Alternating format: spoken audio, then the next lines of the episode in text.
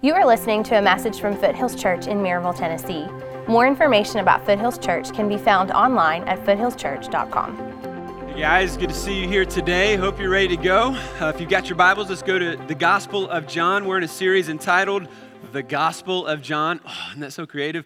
Um, and so we have uh, we, we started a few weeks ago we just finished the, the last part of chapter one last week as you guys are finding that uh, just a quick word on invest um, a lot of you guys have made commitments and you're giving toward invest. Invest is our, um, our vision for what God has for us next. And so we're looking to buy property, we're looking to, to build. And, and so thank you for, for those of you that have been giving. And we're continuing to get uh, commitments in. And so uh, I'm going to share a little bit next week, just kind of where we're at with that. But I just wanted to say a quick thank you. Um, and so, Today is an interesting day. Jesus calls his first disciples this last week that we read, and then today he takes those, those first initial guys uh, to a wedding. Um, and not just any wedding, but it was a, a really, um, it was a wedding like never before. Jesus actually turns water into wine, and so we're gonna we're gonna look at that today. And and I just kind of want to get us going today, just by thinking about some weddings. You know, how many of you guys would say that you are a lover of weddings? You love to go to weddings. You you watch on TV everything wedding, uh, Bridezilla you're up, you're down for that, right? Okay, and so you're, you're up for that, or say yes to the dress.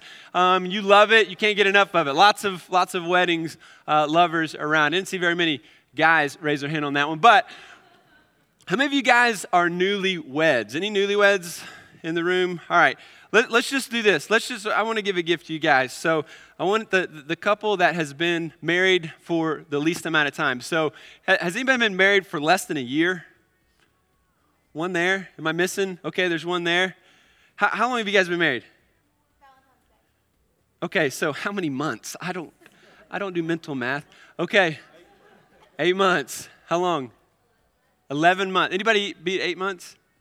You may. All right, uh, Zach, would you congratulate them? Way to go! You guys are on your way. Zach's got a gift card to Target for you. Don't spend it all uh, in one one sitting, but. You know, we love to give gifts to, to uh, newlyweds, don't we? We love to give gifts to people that, that get married. Um, for me, you know, I, am not a lover of weddings. Like, I'll go to them and family, you know, we all, we're, we're all going to, you know, we do it. Um, but, you know, what's funny is, wouldn't it, wouldn't it be great if the people who, like, were getting married were giving us the gift for going to their wedding? I mean, seriously, because we're getting dressed, we're getting the kids dressed, we're driving in the middle of nowhere, Tennessee, because nobody gets married in churches anymore. It's always out in the middle of the woods somewhere. And by the time we get there, wouldn't it be nice as we left, you guys just stayed at the back door and said, Oh, thank you for going. Here's a gift card to Ruth Chris. You know? hey, thanks for enduring that three hour slideshow of us as kids. Here you go. And it's like, it's like that, that's, that's the way it should be. Now, how many of you guys would say, not a wedding person, I don't enjoy them, I would wa- rather watch paint dry? I like it, my man. He's like, yep, that is me. All right. And some of us are kind of in, in the middle um, on, on that deal and how that works. But weddings kind of bring out a little bit in us that, that I think will, will really relate to Jesus this morning on that. So, what we're going to see today is Jesus goes to a wedding. Now, the difference between a wedding back in the day when Jesus was alive and our weddings are, are many, but one of the many is, is that an engagement process, a betrothal process, was at least a year long because they had to build a house, they had to prepare uh, just everything that, that all of that entails. And so um, once they finally got married, the big day came, they would celebrate this couple for at least a week. So, four, five, six, seven days, a lot of times, this, this couple, and they would go to the bride's house and, and they would say all kinds of nice things about her and toast to her and, and bring her gifts. And they would go to the, the groom's house and do the same thing. And every time it, it um, also caused them to throw a party. And so they, would, they were eating, they were celebrating together. And so this was a, a grand event. The entire village, the entire community um, would, would gather and, and be there with this family. And so it was a big, big, big deal. Now, to run out of food, to run out of wine was a huge no no back in the day. I mean, this was a very, very embarrassing time. And so we're going to see kind of why this, why this was important. But, but when you think about it, why in the world would this be the first miracle that the writer of John would write about? If you were making this stuff up, you wouldn't start Jesus' life with changing water into wine. You, you, wouldn't go there. You would go to something like awesome, like he brought somebody back from the dead, or, you know, he healed somebody with leprosy, something big. Why in the world would Jesus do such a small, what seems like insignificant miracle? Why would he waste his power and his first miracle on changing water to wine? It just doesn't make sense, does it? Why something so insignificant? Well, I think it is significant, and I think today we're going to see why it is. But I want us to start in John chapter 2. Let's look at the first few verses. Keep your Bibles open, and uh, we'll keep going back to the text. Verse 1 On the third day, there was a wedding at Cana. So this is three days here. We went from verse one, you know, to the beginning of chapter two. It's been three days as he's written his, his story here of Jesus. And then it says, the mother of Jesus was there, Mary. Jesus also was invited to the wedding, wedding with his disciples. When the wine ran out, the mother of Jesus said to him, They have no wine. And Jesus said to her, Woman, what does this have to do with me?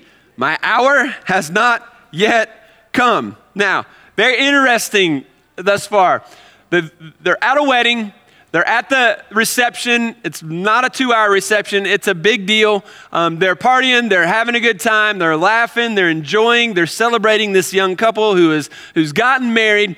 And uh, Jesus' mom comes up to him and says, Jesus, they ran out of wine. And Jesus is like, So? You know? It's like, so what does that have to do with me? You know, now when you first read this, it's kind of like Jesus is being a little rude. He's like, woman, you know, what you mean, woman? You know, don't talk to me. You know, it kind of comes across like that, at least in my mind, maybe not in yours, obviously. Um, but it comes across a little bit, you know, weird. Like, is Jesus kind of being rude here? Is he, he's being a little short? But I think, obviously, when we read the Bible, we're Americans living in the 21st century. You know, we're, we have this whole concept and, and, and worldview of, of, you know, women's rights and, and um, you know, we're, we're free Americans, and, and so all, all of that. We could go on and on about our worldview. Um, but at the end of the day, what we have to realize is their context was much different than, than ours. And so um, one of the things that really is, is challenging when you read the Bible is there's a lot of things that they would have said back then and, and things that they did that just don't make sense to us culturally. And this is exactly one of those things. By saying woman, it would be kind of like us saying ma'am. Um, so, so it was not a term of disrespect. It was a term of, you know, respect. It was a, it was a way to honor her. And so uh, this was like, ma'am, what does this have to do with me? And then he says, my hour has not yet come. Now, for me, this is where it really gets interesting. Now, now, first of all, if you were to go to a wedding and you're dressed up and you got the kids and the family, you've driven everywhere, and they ran out of food, this would be upsetting for you, wouldn't it? I mean, it was, it was so embarrassing at this time. It was actually against the law. So if you ran out of food, if you ran out of wine, they could actually, you, you could actually legally get in trouble. Now, this would be awesome in our day. I think the Jews had it right, you know? If you went to all that trouble and you went to a wedding and they ran out of cake, oh, I'm writing you a ticket, bro, you know? It's like we are, this is done deal. We, you're in trouble. Or, or, your vows took way too long. You know, you're blowing the whistle, you know, shot clock violation. You know, we got to move on here. This is way too boring. It'd be great to have um, uh, the wedding police in our life. But, but in, in Jesus' time here, running out of the wine was a big deal. And so as we, as we look at this and he says, what's this have to do with me? He says, my hour has not yet come. Now, this is where I ask the question what in the world does that mean? it's like, what does my hour has not come mean? And what does this have to do with, you know, running out of wine and being at a wedding? Well, to do that, we've got to look at some other verses in the Bible. So if you guys will throw up the first one. The first one I want us to look at is in John. And it's actually John chapter 7, verse 30. And it says this so they were seeking to arrest him, but no one laid a hand on him because why? His hour had not yet come. So something to do, his hour has something to do with being arrested. Let's go to the next verse. This is John chapter 8 verse 20 these words he spoke in the treasury as he taught in the temple but no one arrested him because his hour had not yet come. So again, his hour coming has a lot to do with being arrested. Let's go to the next one. I think it's going to really unpack. Verse uh, chapter 12. Jesus says and answered them, "The hour has come." So now here we are, same word, this hour it has come for the Son of man to be glorified. So now we really unpack what this hour really means. And the hour is, in fact, when Jesus is going to be glorified. Now, how is he glorified? Well, we know that he is glorified in his death, burial, and resurrection. Let's go to one more. This is John 13. This is the Passover feast. Now, before the feast of the Passover, when Jesus knew that his hour had come to depart out of this world to the Father, having loved his own. Okay, so here we go. The hour here, again, points to, yeah, his death, but the hour had come for him to depart out of this world. So the concept behind this hour is the death on the cross and his return to heaven. So, this idea of his hour not coming, I think Jesus has in mind his death, burial, his resurrection, returning to heaven with his Father, and when we as believers are gathered together with him in heaven forever. So, when you're at a wedding, what do you, what, what's at least one thing that you usually think about as you're sitting in that wedding? Anybody want to throw something out? Love. I'm just kidding. Yeah, that's a good one. You think about your wedding, okay? If you're married, you'll think about your wedding. Oh, that's a cute flower girl. Remember our flower girl? She was so cute. You know, oh, I remember when we did that. If you're single, what are you thinking about? I want to get married, you know? It's like, I want to do that. I'm going to do the sand deal because nobody else is doing that. That is so cool. It's better than the candles. Or not so cool anymore. I don't know. Uh, I want to do what they're doing right there. I want that song. I don't want that song, you know? I want that kind of dress. Ooh, that dress is horrible. That does not look good on her, you know? And so you're going back and forth and you're thinking about weddings.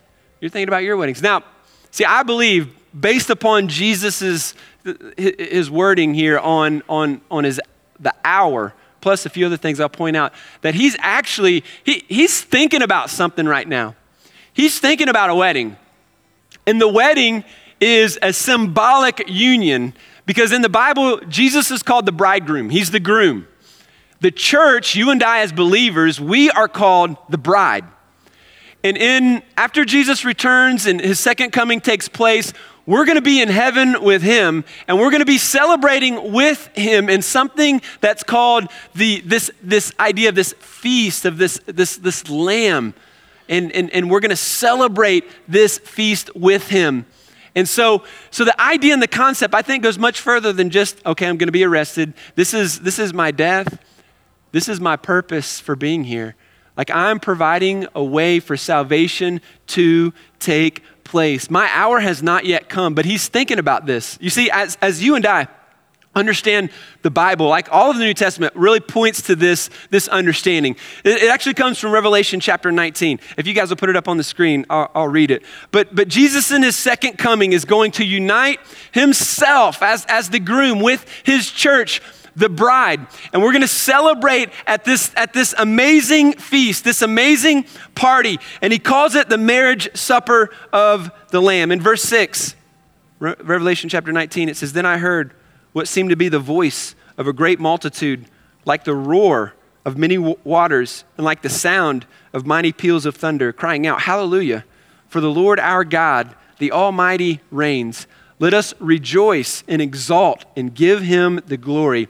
For the marriage, there it is, of the Lamb has come, and his bride has made herself ready. Who's the bride? You and I, the church.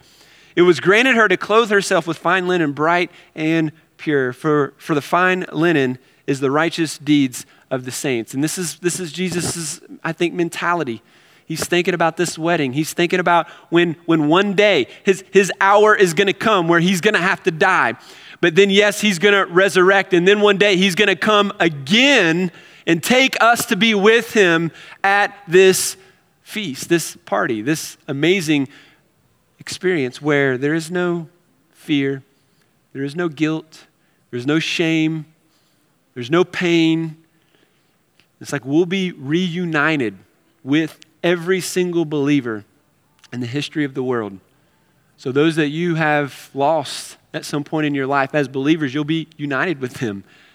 And it's not going to be like, oh, there's Uncle so and so. I hope he doesn't, you know, I hope he's still not offended about what I said that last time I. It's like have to worry. Like, there's no shame, there's no guilt. It's, it's hard for us to comprehend. But this is the feast that Jesus is thinking. So he's at a feast and he's thinking about the feast. He's thinking about the party that's going to come, that's going to be the marriage ceremony of all time and the feast of all time, the party of the century, which is in heaven with his people. Now that's pretty awesome. Let's continue as we see what he is thinking here. It says this in verse 5 His mother said to the servants, Do whatever he tells you. Now, this is a whole different sermon, but kind of good advice, you know, from Jesus' mom. You know, no matter what you're going through today, do what Jesus tells you to do, okay? I mean, that, that'll pretty much, whatever problem you have, we could just nail it down with, we'll just do what Jesus tells you to do on that, and then boom, boom, you're good. Verse 6 Now there were six stone water jars there for the Jewish rites of purification, each holding 20 or 30 gallons. Jesus said to the servants, Fill the jars with water. And they filled them up to the brim. And he said to them, Now draw some out and take it to the master of the feast. So they took it. When the master of the feast tasted the water, now become wine, and did not know where it came from, though the servants who had drawn the water knew, the master of the feast called the bridegroom and said to him, Everyone serves the good wine first, and when people have drunk freely, then the poor wine. But you have kept the good wine until now. This, the first of his signs, Jesus did at Cana in Galilee and manifested his glory, and his disciples believed in him.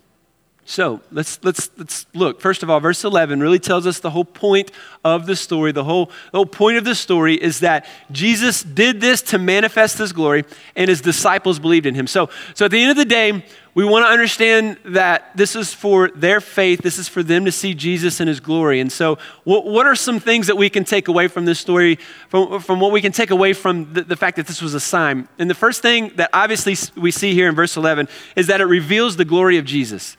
It reveals the glory of Jesus. He is manifesting his glory so that the, those that see it and understand it understand who he is, which is the Messiah. He is the Christ. He is in control of the created order. He, he has the ability and the power to transform things.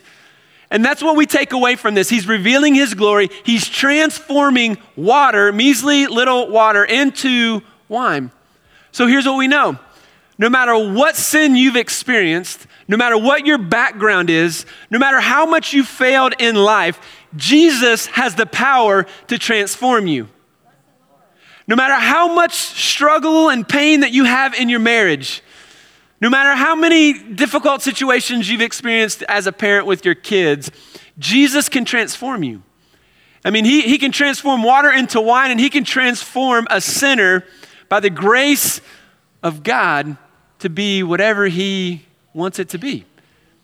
And so we want to understand that his, his glory here, we don't want to miss this, is being manifested. Now, we also don't want to miss the fact that, that Jesus is the main attraction here.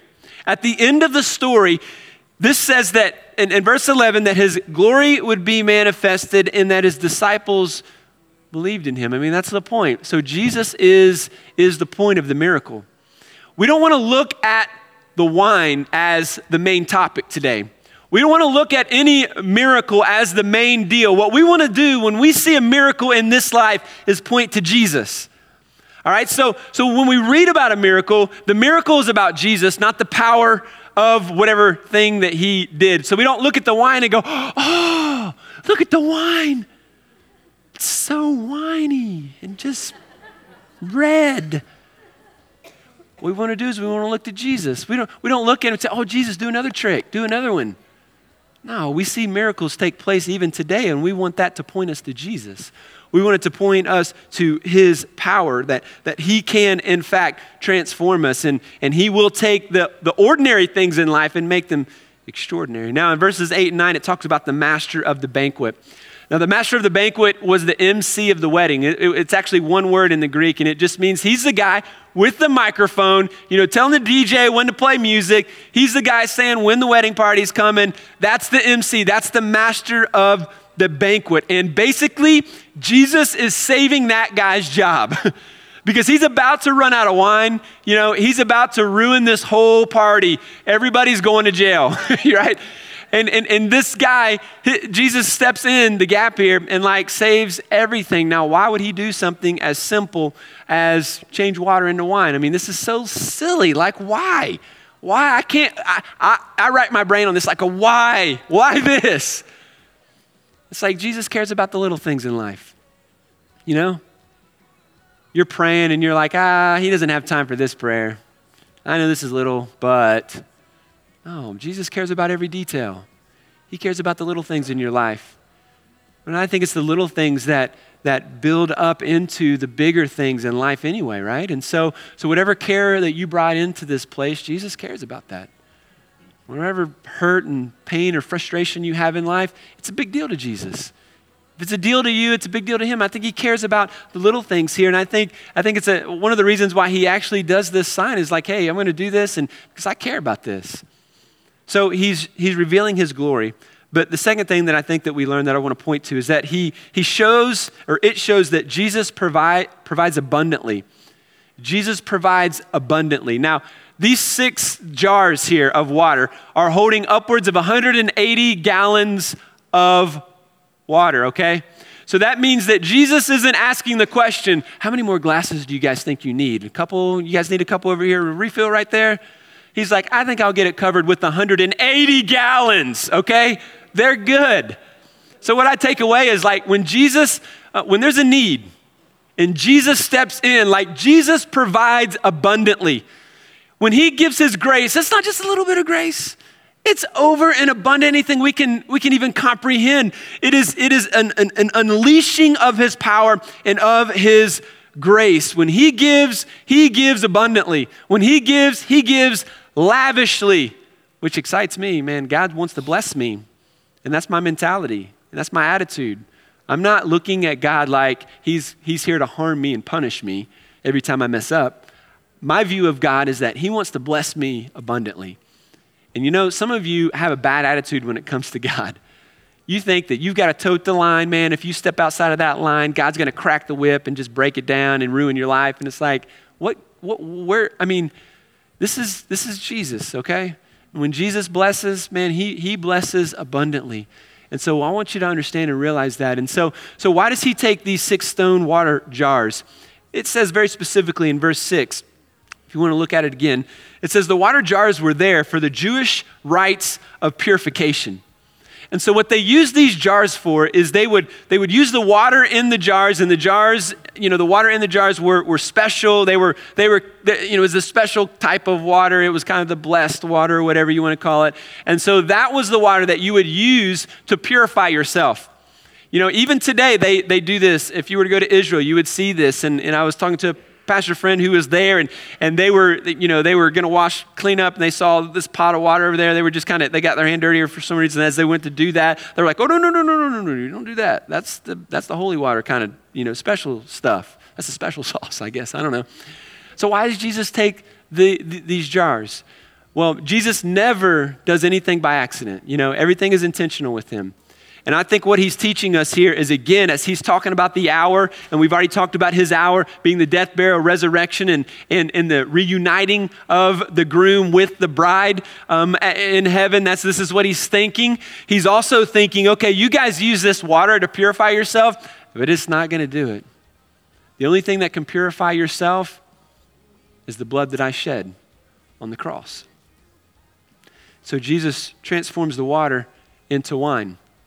And a little bit later, a few chapters down the road, we're going to see that Jesus says, okay, this wine is a symbol, it represents my blood that was poured out for the forgiveness of sins. So Jesus, in turn, he's looking at this. He's like, "Yeah, bring those. This is a good one. Bring the bring the purification jars. This water's not going to purify you. What's going to purify you is my blood, my death, my burial, my resurrection, and through me and through my grace, you'll receive forgiveness of your sins, a right relationship with God, and life to the fullest. And oh, yeah, heaven. And there's going to be a big party in heaven, by the way.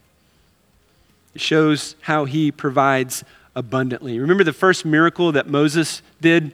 Moses transformed through God uh, water into what? Anybody? blood, yeah. And isn't it interesting that now Jesus is transforming as his first miracle water into wine, which represents his blood? Now, you can't talk about this story, in my opinion, without talking a little bit about wine, okay? Because, like, like this is everybody's like question, like, he's gonna talk, talk about alcohol today. and so it's like, that's not the point of the story, but some people in favor of point to this story and say, oh, yeah, CCC, Jesus did it, Jesus.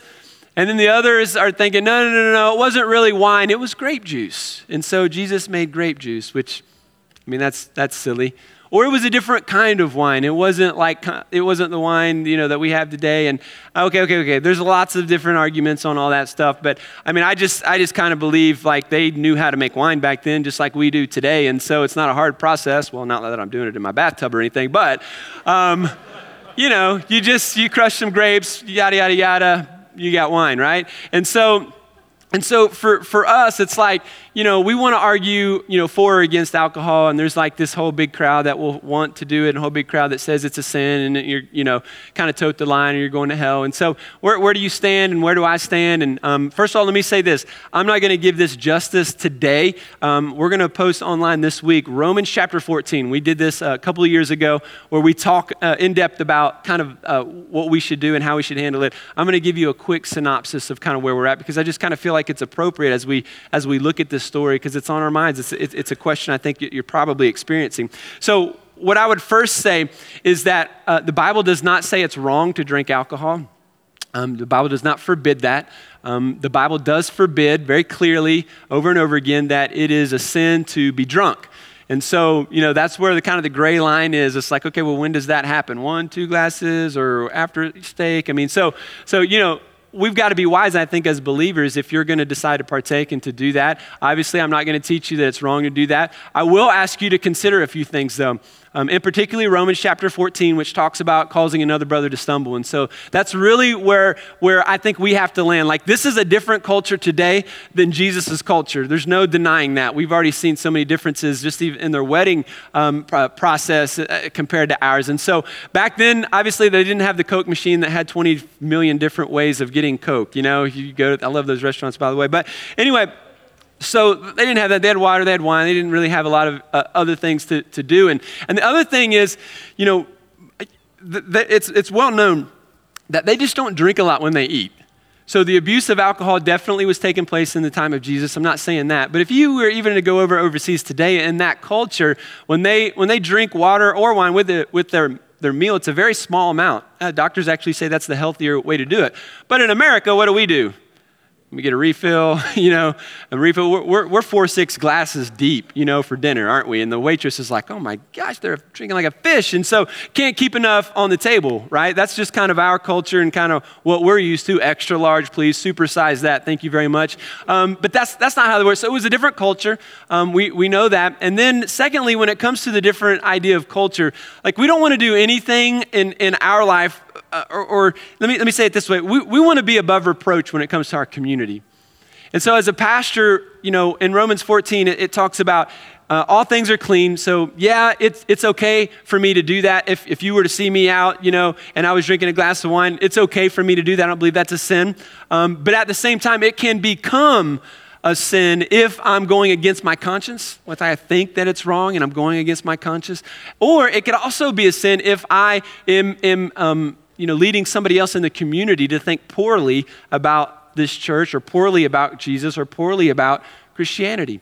Because if I was out drinking a glass of wine and somebody who was in our congregation last week, they were to see me doing that, they would say, oh, potentially, can't believe that the pastor is drinking wine.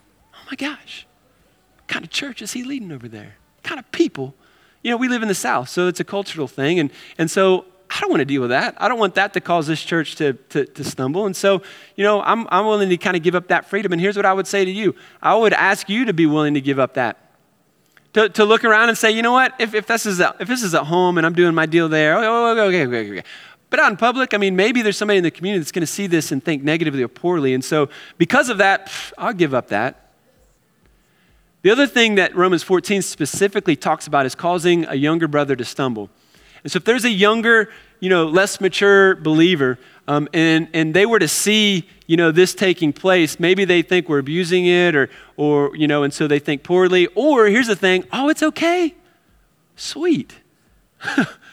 Let's go. And, you know, and so I don't know that guy's background either. I mean, maybe he dealt with it in his past. Maybe he, you know, was an alcoholic that actually began, you know, was converted or, you know, worked through it or whatever. And so, so maybe that's always going to be a temptation for him. And I would say for that guy, it's probably never a good idea to, even though it's free, you're free to do that, it's never really a wise decision to make um, based on your past. And some of you, you know, would, would, would agree with that. And so I don't, if somebody's dealt with that, I don't want to be the guy that might, might encourage somebody to dive back into that lifestyle. And so we've just said, you know what? As a staff, even, we've said, you know what, we're just not going to do that in public. And um, that, that's going to be our deal. Now, some of our guys, they would never do it, period. And so uh, that's not the issue. The issue is just, okay, what's, what's the Bible say about it? And so that's kind of what I wanted to point to. What does the Bible say about it? Now, if you're under 21, it's a no-brainer. It's against the law. You're going to go to jail. So, so that's, that's an easy one. Uh, Bible also says in Romans that we we've got to uh, respect the authorities that are above us. And so we're, we're going to make sure that, that we follow the law. And, and so that's an easy one. So, so by and large, though, you know, we can talk about this all day, but, but what we want to understand is that that this doesn't really speak to is it okay or not okay. That's not what this story is about at all. We have the freedom, yeah, but we've got to be willing as mature believers to potentially give up some of those freedoms for the benefit of other people and their walk with Christ. And that's what I, what I hope you get uh, today. Now, um, the, other, the other thing we want to, to see is the, the actual point of the story. So if you guys would throw that point on the, uh, the, the main point up. The point of the story is not the wine. It has nothing to do with the wine and is it okay, not okay. The point of the story is that this is a sign that points us to the power of Jesus and what that power can do in our lives. That's the point. The point of Jesus transforming water into wine is all about the power of Jesus and what that power can do in our life. So I want us to keep that in mind as we go to number three. Number three, if you're taking notes, is that this sign shows us that Jesus takes the normal or the ordinary and he makes it extraordinary. And now I, that's what I want in my life. I want Jesus to take my ordinary life and I, I, and I would love for him to make it an extraordinary life. And that's what I believe that he does. I, I believe that's what he does in this story. He takes the normalcy of the water and makes it wine. He takes a normal act of obedience. Hey guys, servants, go get and draw out some water, you know, out of these, uh, th- these six jars, okay? Can you go do that? And out of the normalcy of, yeah, I can go fill up some water, Jesus does a miracle. When you look throughout the, the, the New Testament, we're going to see over and over again when Jesus performs a miracle, a lot of times there's a prerequisite, which is something that seems ordinary or very simple. You know, he, he places mud on the guy's eyes and he says, Go to the river and, you know, go to the pool and wash it off. You know, a very simple touch of Jesus' garment and the lady with the issue of bleeding is healed. And so it's like all of these acts that we see, these miraculous things happen, are really on the heels of something that seems very insignificant. Go fill up some water jars. Now, here's what I see from that. Like, God is calling me to do some things, and it seems normal a lot of times. It seems insignificant to do some of the things that I do. Write a letter, write a note, call somebody, visit somebody, you know, study. All these things seem insignificant you know, at the end of the day, I want to do something big, God. Like, help me to create a cure for Ebola. You know, that's what I want. You know, so let's just do that. Or something big is always on, on our minds. Like, we want to be a part of the big, the bad, the awesome. And I think that what we have to realize is that we've got to be faithful in the little things. One of the sayings that Pastor Greg and I always say is that faithfulness leads to fruitfulness. Faithfulness leads to fruitfulness. And so I'm going to be faithful in the little things. I'm going to be faithful in these, what I think are insignificant things, but God is going to bless them and use them for extraordinary things. So if it's in your marriage, be faithful in the little things and the little comments and the little things like picking up your shoes and the little things like using kind words and the little things. And I believe God blesses to make extraordinary things. I think this teaches us that Jesus wants us to enjoy life. He, he is not the, the rule toting, step out and I will beat you down Jesus that sometimes we think that he is. You know? We, we think sometimes that God is all about rules, but God is really about relationship. He's about relationship with us and, and about growing that relationship. And He wants us to enjoy life. He knows what, where we're going to find joy. We like to take our path to joy, don't we? But oftentimes, almost, let me, let me rephrase that. Every time we take our path, it leads us away from the joy that we so desperately want. And instead, we, we've got to follow God's plan. What God says leads us to this joyful life. We think He's a bunch of rules. It's really a, a God that wants us to experience um, His power and experience a relationship with Him. Um, another interesting part of this is that the master of the ceremony here in verses 9 through 11, he gets this wine and, and he's like, whoa, whoa, whoa, whoa. This is the better stuff. This is the good stuff. Now, this isn't normal for us. We usually give the good stuff at the beginning of the party because everybody's like, oh, this is so good. And then towards the end, we, we give them the cheap stuff because they don't care by then. They've had a glass or two, you know? So he's like, well, you're giving the best. You're saving the best for last. I think that's what Jesus does. He's saving the best for last. I know for me, um, as I get older, this becomes more of a reality. But you know, you used to think that you know your teenage years were the best years of your life, or like when I was in my 20s, oh man, when I had my health and we were doing this or doing that, that's that was the best time of my life. And some of you look back on those days and, and you're tempted to, to think that. Maybe they were. But here's what I know about following Jesus when we follow him and when we grow in a relationship with him, the closer you become with Christ, the better life becomes. So that means our best days are ahead of us if you love Jesus. Your best day, my friend, is ahead of you. Your best days in your marriage are ahead of you. The best days of your career are still ahead of you. I don't care how old you are. Jesus saves the best for last, and He always does. As we pursue him, he allows us to experience this. Robert Browning, a famous poet in the 1800s, he, he wrote this poem, and I think it's becoming more and more popular today, uh, at, at least the, the understanding or terminology.